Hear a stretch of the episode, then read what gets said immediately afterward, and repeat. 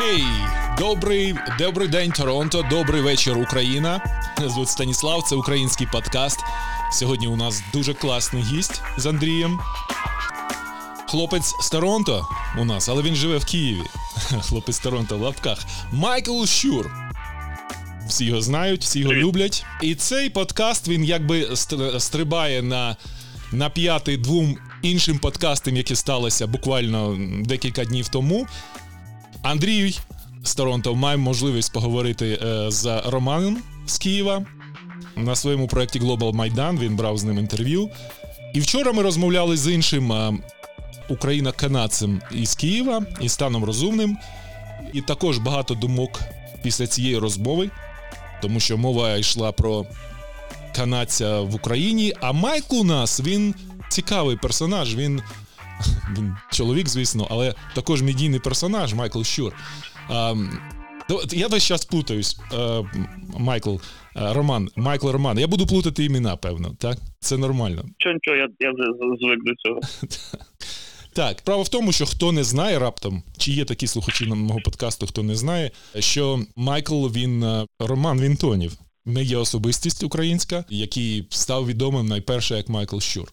До речі, ми з Майклом робили подкаст в 2012 році, здається. Ми вже з ним розмовляли, і вже тоді я почав плутатись. Майкл, Андрій і Роман. Нас четверо тут. Дивіться, вчора, дуже свіжо у мене, я ще монтую розмову з Істаном Розумним, і я намагався побудувати розмову з Істаном як з успішним канадцем в Україні. І він мене трошки обламав, як кажуть в Києві. По-доброму. Ну, послухайте, подкаст з ним, він каже, якщо і варто говорити про якусь успішність канадця в Києві, то це медіа-успішність. Так, як медіа-образ канадець, а він знімається в кіно, якщо ти знаєш, Істана, Роман. Так, ми з ним навіть працювали разом. Точно, він же на УТ-1 веде шоу, і ти на УТ-1 працював. Він каже, якщо говорити про успішність канадця в Україні, то найперше треба говорити про медійну успішність. От кажуть, в цьому щось є. Тут, якби, канадці ще мають таку, як я назвав, positive discrimination, позитивну дискримінацію. Це таке слово, яке я почув в Квебеку, але виглядає, що в Онтаріо і в Україні його не знають. Ну це коли тебе бачиш, що ти канадець, і кажуть, ну тоді ти цікавий. І Майкл, ти, можна на ти, так, ми знайомі з 2012 року. Я Романові сказав, я сказав, що це типічна така українська вдача, що ми дуже часто переходимо на те і забуваємо про це. Я думаю, що Станіслав... Це окей, жодних проблем. І Роман Майкл стоїть на тій самій золотій руді, як сказати українською, golden ore англійською. Він експлуатує імідж укроканадця, канадця з Торонто, який... розмовляє українською. Що ти думаєш, Роман? Це правда? В цьому щось є? Канадець в Києві? Це в цьому є якась цінність сама по собі? Можливо, справді це екзотика канадець в Києві була. Можливо, це екзотика іноземець в Києві, але теж була колись давно. Я не впевнений, що зараз екзотика – це якийсь іноземець. Ось, можливо, ну, і стану акцент, напевно, допомагає, додає чогось екзотичного. Але от ця історія з міфом, вона вже, напевно, закінчилася років 5 тому. Оце цікаво. І Стан те саме говорить, що щось змінилося. Він теж говорить десь про 5 років, про такий термін. Але ти встиг, Роман, ти з Торонто, це твій імідж. І мені важливо, ти зрозумій, мені і Андрію, напевно, можливо, зрозуміти, розумієш, що у нас діти є, вони теж укроканадці. Я хочу зрозуміти, чи Україна для нас в Канаді все ще земля можливостей, або ще нарешті земля можливостей. Розумієш, ось до чого я веду. Бо ти, ну ти розумієш, ти починав як чоловік з Торонто, ну, як імідж такий, з таким акцентом, і ти став успішним. Я зайшов на Patreon і, я один з маленьких спонсорів твого проєкту. Ой, дуже тобі дякую. Будь ласка, всі приєднуйтесь. Але дякую. Так... Я ще буду спонсором. Бачиш, ще одного знайшли. І дякую. Успішно. Заразно. 1000 чоловік. А справді, воно працює колективно, заразно, в гарному сенсі слова. І... Як COVID. Навіть краще. Не дай Боже. Так, я бачу, досі це успішно. Ви нещодавно відкрили цей свій Patreon і бачите 1000 чоловік раз. 1000 спонсорів, це не обов'язково люди. Це грандіозно для українського проєкту. Ви ще досі, ви вже відірвалися від того коріння, ви вже стали українським шоу популярним. Але мене цікавить саме як з Канади, так? Чи Україна ще земля можливостей для канадців? Як ти думаєш? Я думаю, що Україна – це земля можливостей для будь-якої людини з будь-якої країни, не обов'язково з Канади. Інше питання, що з Канадою у нас хороші зв'язки в Україні. І більше є родинних зв'язків, там якихось дружніх. І тому, очевидно, людина, яка приїжджає сюди з Канади, в неї є більше зв'язків, ніж людина, яка сюди приїде там, я не знаю, з Мексики чи навіть десь з Європи. Знаєш, я хочу повернутися до попередньої теми трошки, значить вона в'яжеться до цього. Мова йшла про те, що екзотика канадця може така вже не так і колись була. Роман, ти кажеш, вона може десь 5 років тому зникла. Чи ти думаєш, що це може пов'язане з тим, що як вибухла війна в Україні, і, наприклад, з Донбасу почали їхати більше в Київ, тоді більше у Львів. Українці на загал почали пізнавати себе як українці з різних сторін. І це може бути українець з Торонто, це може бути українець з Одеси, з Донбасу, з Криму. Ми всі різні, з різних причин. Можливо, що та екзотика вже з тої причини не існує. Або, може, ти маєш іншу думку, чому вона, та екзотика, вже не існує. У випадку з Майклом Щуром все дуже просто. Всі дізналися його історію, почитали Вікіпедію. Хоча, справді, лишається, що люди, для яких це новина, що Роман Вінтонів і Майкл Щур мають якийсь зв'язок. Але більшість вже знає, що Майкл Щур – це псевдонім. І, тобто це не пов'язано з якимись там подіями зовнішніми. Просто дізналися, в тому числі завдяки там Майдану і чому іншому.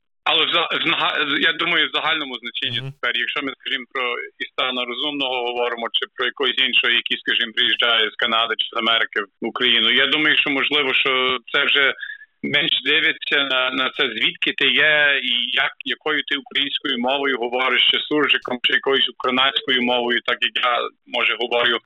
Більше тепер дивиться на людей в Україні, який ти будеш корисний для України. Чи ти хочеш бути українцем, чи ти хочеш розвивати Україну, чи ти хочеш використовувати Україну. Я думаю, що тепер більш оцінюють українця як... Яке ти значення для України маєш, можливо, ні? Я не впевнений, що так. Мені би хотілося, щоб так було. У мене немає підстав говорити, що це так є. Мені би хотілося, щоб так було. Я кілька разів приблизно такий критерій там чув від різних людей, але так само все ж таки є критерії там бізнесу і іншого. Тобто це не тільки там єдине є. Ось в інтерв'ю Глобальному Майдану тобі, Андрій, Роман дав таку цікаву відповідь. Мені дуже сподобалось. Ти його запитав напряму. Як так сприяти взаєморозумінню між українцями і канадцями більше, щоб ми один одного більше розуміли і знали? А Роман дуже класно відповів. Каже, ти знаєш, я дозволю собі перефразувати, Роман сказав, зараз потрібно більше взаємодія, ніж взаємне розуміння. І я так зрозумів, треба робити речі, правда? Accomplishment. Це прийшов час для якихось проєктів, так? Якихось спільних проєктів, а не просто слухання один одного і думання, як він звучить цікаво, може в цьому щось є. Все, той період пройшов. Акшн. Тепер війна, 2 майдани, час якихось дій, спільних проєктів. Наприклад, я собі бачу, тобто якісь гроші мають почати рухатись нарешті між Києвом і Торонто, між Канадою і Україною. Більше, ніж зараз. Щось таке, правда? Правильно я зрозумів? Можливо, але дивіться, Романе, наприклад, чи Україна зацікавлена українським проєктом з Канади чи з Америки, наприклад. Voice of America, Голос Америки, це, я думаю, досить популярний випуск, такий денний. Не знаю, ти можеш краще сказати, чи тут хтось знає взагалі про телебачення Контакт, про телебачення Форум ТВ з Торонто. Я знаю, що, наприклад, тут той, хто журиться про ситуацію в Україні, тут дуже часто буде дивитися і читати прямо з України, щоб не брати з якогось там New York Times, який і так не буде нормально говорити про Україну. Ми знаємо про всі різні там мережі і про такі унікальні проєкти, як Телебачення Торонто, наприклад. Але чи навпаки щось таке існує в Україні? Якщо ти сидиш при комп'ютері і думаєш, що там в Канаді говорять? Наскільки це є розвинуто, думаєш, в Україні тепер? Мені здається, що якщо, не дай Боже, на вас нападе Росія, то ми будемо просто не злазити з ваших край. А не так смішно, Андрій, не смійся, це сусід. Ні, слухай, це чорний гумор, називається black humor. Я розумію. Ні, але канадці добре розуміють, бо теж сусіди Росії, великий кордон спільний на півночі. Ну, ще через Арктику, напевно, можемо на Канаду напасти. Звісно. Я взагалі не маю сумнів. Але, наприклад, коли Джастин Трюдо за його шкарпетками всі слідкували в Україні теж. Я знаю, що є моменти такі, але я думаю, мені би було дуже цікаво, якби, власне, трошки був більший той такий зв'язок розвинутий між... Ми про це говорили трохи минулого тижня, ти пригадуєш, Романе. Гарно би було, якби щось таке було, де нормально і регулярно включають в Україні, чи там про діаспору загально, чи про Канаду, чи про Америку.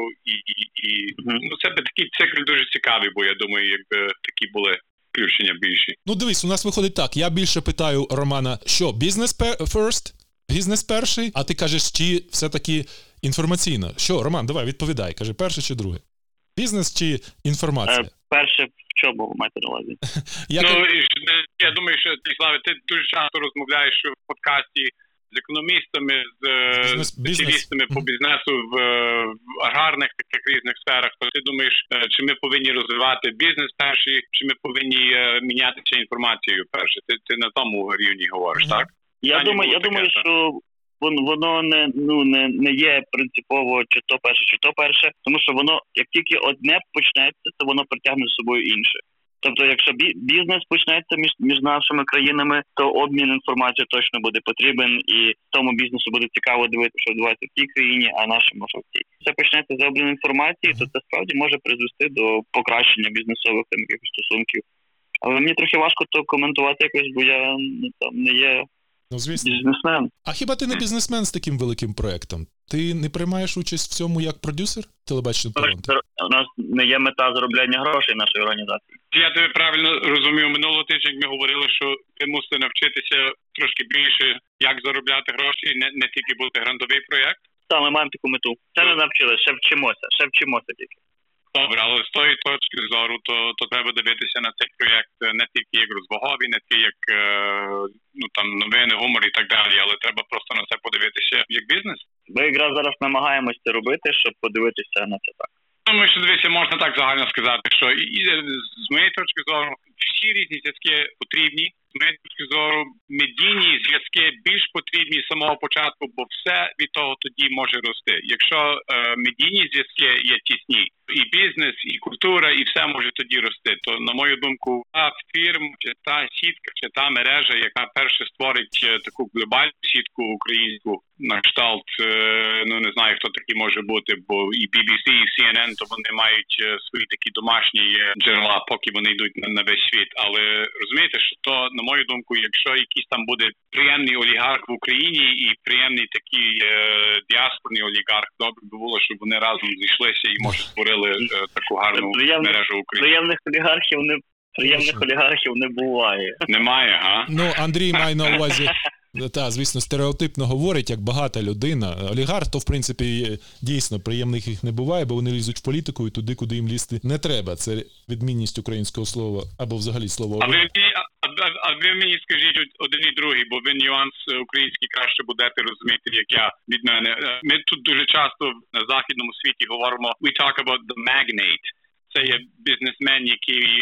там різні такі добродійні цілі дає гроші, філантропіст так званий. Чи це слово магнат, чи це існує в українській мові? Існує. Магнат у значенні той, хто дає якусь частину прибутків на благодійність. Наприклад, тут, як ми говорили про мільярдерів, таких як Рокфеллер, наприклад, то, його можна критикувати з різних сторін, але правда, що він розвивав освіту в Америці. З того боку, то його називають магнат, так звісно. Ні, в Україні є слово магнат. У нас багато бізнесменів займаються благодійністю і мають свої фонди благодійні, там хтось освітою, хтось там ще чимось. Тобто це Нормально? Ні, одразу поясню, це просто. Олігарх – це той, хто лізе в політику. Не тільки в бізнес. А магнат – це просто багатий, який там меценат. І ще меценат слово є. Це той, хто підтримує. Добре. Це то, нам треба магната знайти в Україні, нам треба магната знайти українського в Канаді. А можна без магнату, Андрій. Можна без магнату робити, брати нормальний бізнес-проєкт, брати кредити. В цьому світі важко, Станіславе, в цьому світі важко. Таке запитання. От я слухаю тебе, ну, передачу твоє шоу «Грати, дужки, нуль», ну, Телебачення Торонто, простими словами. І я завжди трошки спортивно дивлюся. Переживаю, знаєш, кажу, так трошки кулачки тримаю, коли ти говориш. Завжди мені подобається, що ти розмовляєш саме от з цим шармом торонтійським. Тебе виходить, до речі. Тобі потрібно підпитування цією мовою? Як ти підпитуєшся торонтійською українською?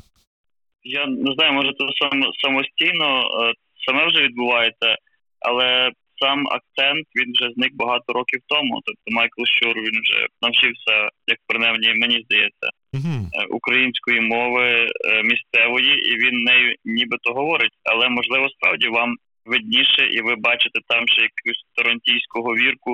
І зараз це не навмисно, чесно. Якщо це є, то це не навмисно. Хлопці, перепрошую. А ні, чого перепрошую, нам це подобається, мені це подобається, для нас це рідне. Знаєш, коли людина розмовляє англійською з українським акцентом, для мене це рідне.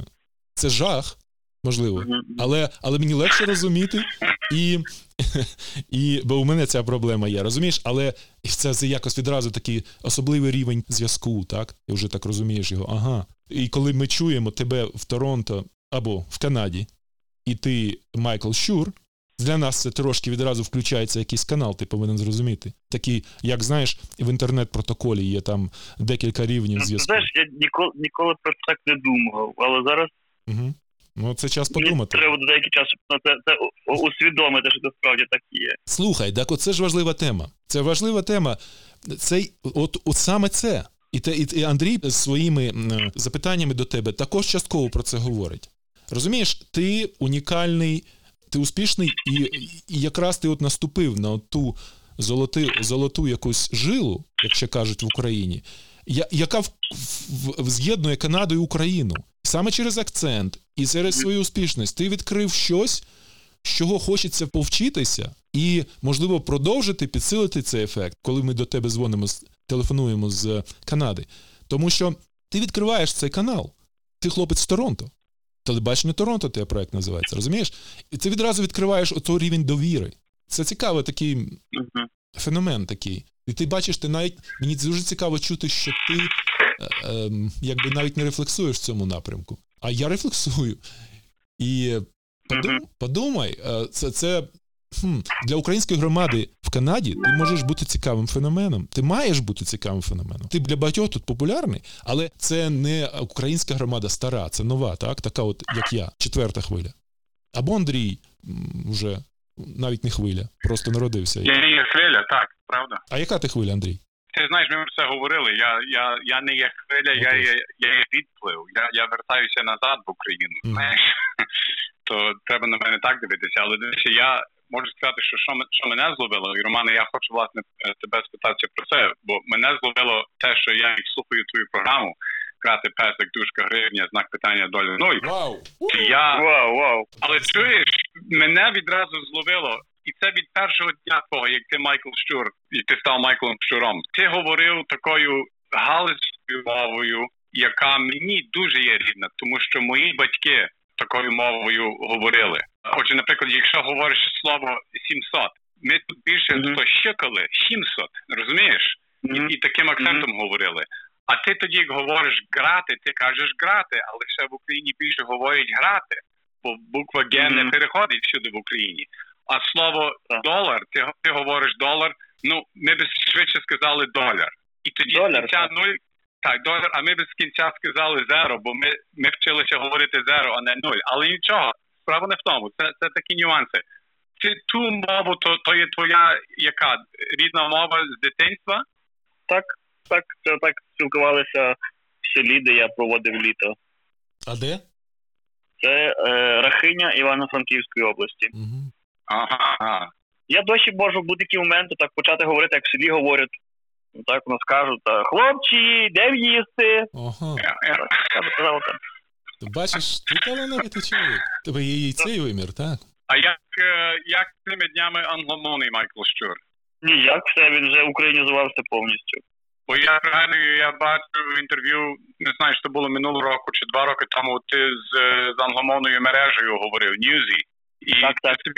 Ти собі дуже гарно раду давав англійською мовою. Your English is getting much better, Michael.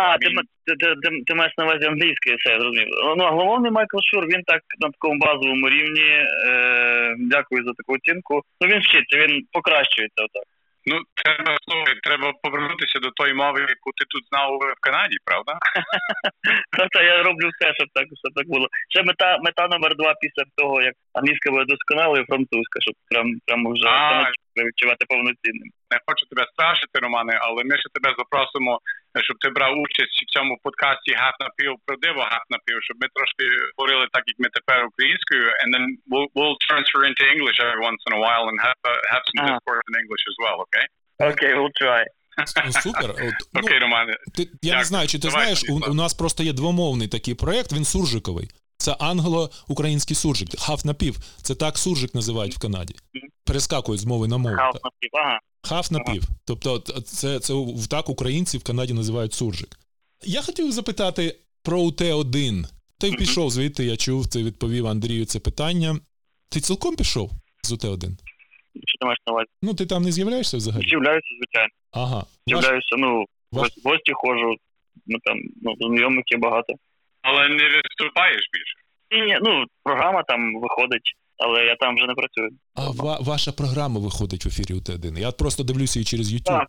Угу. Вона ще досі... Це природно, що ти не дивишся її по УТ-1. А чому? Я дивився УТ-1. І Стана я побачив саме там, в якомусь шоу. В такому двомовому, до речі. Він там англійською трошки вставляв. Ні, чому? УТ-1 мене порадував свого часу. Я навіть намагався пробитися з якимись ідеями туди. Я написав пану Зурабу Аласанії цей текст-меседж. І він відразу відповів, це така демократичність. І у мене була ідея, я кажу, запрошуйте азіатів з маленькими комп'ютерами, лаптопами, як продюсерів, як не саме фінансових продюсерів. У мене були такі ідеї. Тобто, у мене взагалі велика ідея, Роман, влити трошки варяжської корови, повернути в Київ. Варягів, розумієш? В такому широкому сенсі варягів. Наприклад, азіатів, що стосується медійних проєктів, корейців, так? Вони класні дуже. Ти бачив що-небудь корейські медіапроєкти? Це відрим голови. Це дуже круто. Японці, корейці. Так, я бачив.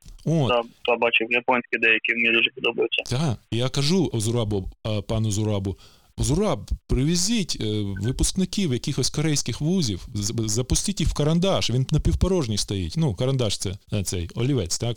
Який на серці. Запустіть їх туди з лаптопами, вони там все змінять. І Зураб забанив мене. Коротше, я занадто радикальний до нього. Оце, мені здається, все у Т1. От чому забанив? Я так до сих пір не розумію. Тобто, він сказав, ідеї не треба, ці ідеї не спрацюють. І забанив. Тобто, крапка. Про УТ-1. Там є світло в кінці тунелю? Довгого тунелю. Так, думаю, що є. Думаю, що є, правда, довго до нього їхати, Ось, як і будь-які зміни великих структур, але я впевнений, що є зміни. Світло в кінці тунелю. А на що ставка? Я на варягів, наприклад, казав би. А на що УТ-1 ставить? От яка фішка? Що там? З тої інформації останньої, яку я знаю, вони ставлять на інформаційний контент. Вони збираються суттєво підсилити інформаційну частину і найбільше давати, власне, новинного контенту. Але це не фішка. Тобто це просто спеціалізація. А я питаю, от фішка в чому? От на кого вони ставлять? Таких, як ти, 3 навіть не знайдеш. Комплімент, прийми як комплімент. Вони ставлять на особистості. От якби вони ставили на особистості, вони б сказали, media personality, Роман Вінтонів, виразна media personality, нам треба 10 таких, як він. І тоді ми будемо number one. Але вони цього не кажуть. Вони кажуть... Так, це чому ставлять. Вони кажуть, нам треба ось таке-то, але будь-що, чим ти хочеш відрізнитися від ринку, воно коштує грошей. Розумієте, навіть... Ти знаєш... Ту ідею з азіатами, про яку ви говорили, вона теж коштує грошей. Вони не будуть коштувати дорого. В тому то й справа, Роман. Випускники корейських училищ по відеомонтажу не будуть коштувати більше грошей, ніж українські випускники. В тому-то й справа. Це не буде... Їм треба жити десь, але ти розумієш, мова про молодих людей без родин – це не проблема. Ти, до речі, дуже класно сказав, дозволю себе знову процитувати, тебе в інтерв'ю для Global Майдан, для Андрія. Ти сказав, питання ресурсів – третє питання, ти сказав. І ти абсолютно правий. Але треба відверто, я хочу почути від, наприклад, того ж УТ-1, за який я переживаю, тому що УТ-1 – велика справа. Це якби такий флагман, який майже потонув, а флагман не має тонути, як корабель, який несе прапор. Якби вони сказали виразно, ми ставимо на медіаперсоналіті, або ми ставимо на картинку. Ми хочемо картинку, як CNN. Яскраву, глибоку, ну такого плану. Я хочу почути фішку. Я, розумієш, ми такою мовою розмовляємо, якби медійною, як подкастер з подкастером. В чому фішка у Т1? Зураб Аласанія, окей. Новий менеджмент, окей. Це фішка. Цього якось, чи цього досить? Привести Романа Вінтоніва. Це фішка, це медіаперсоналіті. Амін. Але це разова річ. Розумієш? Тобто я поки не... Станіславе, ти зараз говориш про... Ну, це правильні питання і правильні речі говориш, коли є можливість планувати і є бюджет для планування. В таких умовах абсолютно правильно ти говориш. Але зараз єдине, на що може витрачати гроші Суспільне, це на те, що дозволить йому не закритись. Проте, на жаль, його єдина фішка – не закритись. А це фішка цього сезону. Наступного, ще наступного. І попередніх 20, Роман. Наша фішка, якщо ми не закриємось, то це наша фішка. Розумієш, що так вони, в такому вони стані. А, ні. Так не спрацює. Це не тому, що вони погані, чи вони не вміють керувати. Тому що бюджет, який їм дають, він постійно такий, що він менший за їхні витрати. Угу. А витрати, які в них є, вони захищені законом, вони не можуть їх касувати. Наприклад, зарплата, наприклад, податки, наприклад, оплата трансляцій. Розумієш? Так, Ласанія про це говорив, так. Це тягне на дно і фінансово, і він про це... Поки їм, наприклад, деякі варіанти, які вони розглядають, це, щоб їм дозволили відмовлятись від майна, віддавати фонду держмайна ще кудись, розумієш? Але це заборонено законодавство. Поки їм не дозволять це робити, вони їм змушені будуть тягнути на собі цей весь податковий прес. І таких нюансів досить є багато. І тому ти абсолютно правильні питання ставиш і говориш правильні речі, але це, ну, компанією збудованою з нуля, це будуть правильні питання. Є компанією, навряд чи вони зможуть щось таке зробити. Ну, а без УТ-1, якщо воно все-таки потоне, Роман, бо мені виглядає, що так. З УТ-1 твій проєкт буде існувати? Ти зможете виходити? Бо твій проєкт точно випливе. Так, ми фінансово або ще якось адміністративно, чи ще якось ніяк не зв'язані з ними в цьому проєкті. Єдине, що Суспільне показує нас і все. А можна логічно так, ви називаєте це УТ-1 за звичкою, чи ви намагаєтесь їх так трошки підколювати? О, за звичкою. А чому? Вони вже не УТ-1. Вони вже Суспільне. Так, це не тому, що просто змінили назву і все. В Україні слово УТ-1 стало символом поганого смаку, низької якості і багато чого іншого. Але ж от саме тому, Роман, дуже важливо змінити це. Тому що, я же кажу, це як флагман УТ-1. Що телебачення в Україні, УТ-1, не телебачення Торонто, на жаль. Тобі скаже рефлекторно чоловік 40-50 років. Він скаже, телебачення України, УТ-1. Ми говоримо про прапор. Про назву каналу, це одне, але діяльність каналу. І чи вони дійсно себе тоді поставили перед всіма як суспільне мовлення? Я думаю, що вони ще того не досягли до певної міри. Що вони ще не дозвілі як суспільне мовлення. Тому на них ще далі дивляться як УТ-1. Можливо? Так, звичайно, що частково там багато, ну, не багато, а там деякий контент, який може про це говорити. І інколи картинка такої якості, яка не відповідає там сучасним вимогам. Але, зрештою, ну, там непогана команда і хороша команда. Вони намагаються багато чого змінити. Наприклад, новин багато в чому там вже, ну, досить хороший. Але так воно все ще виглядає погано. Ну, верніше, тоді, коли я дивився, виглядало не дуже, тому що камери були старі, це було рік тому. Роман, запустіть в цей олівець випускників канадських коледжів відео. Я там не працюю вже. Окей, добре. Це не по адресі. Ну, то, зустрінеться. Треба сюжет. Мені важко буде пролобіювати це питання як не працівнику Суспільного. Боюсь, що Зураб і мене забанить. Я думаю, тебе не забанить. Слухай, Станіславе, я можу на іншу тему перейти? Давай. Чи хочеш ще щось? Ні, я хочу закінчити, будь ласка, бо я хочу до іншої теми перескочити, якщо можна. Давай, скачи. Можна домовитися про наступну розмову десь за місяць? Звичайно. Це якраз і буде це покращення зв'язків Канади і України. Супер. Добре. Як ми говорили спочатку. Дякую дуже. Не в перший раз. Сподіваюся, не в останній. І тепер прощаємося, бо ми домовилися з Романом. А він людина зайнята. І слава Богу, Роман, що ти зайнятий. І до зустрічі. Так, правда.